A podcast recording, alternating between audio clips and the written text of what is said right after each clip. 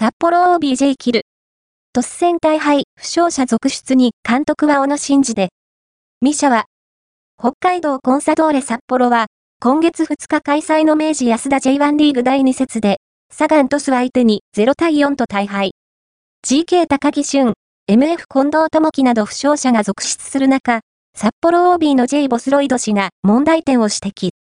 ミハイロ・ペトロビッチに代わる指揮官として、小野伸二氏の名前を挙げている。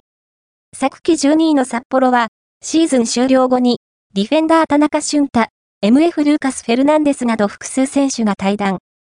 外国人選手の獲得がない中で迎えた今季は、開幕節で、アビスパ福岡相手に0対0で引き分けたものの、突戦では、ディフェンダー中村キリアの退場もあり、大量失点を喫した。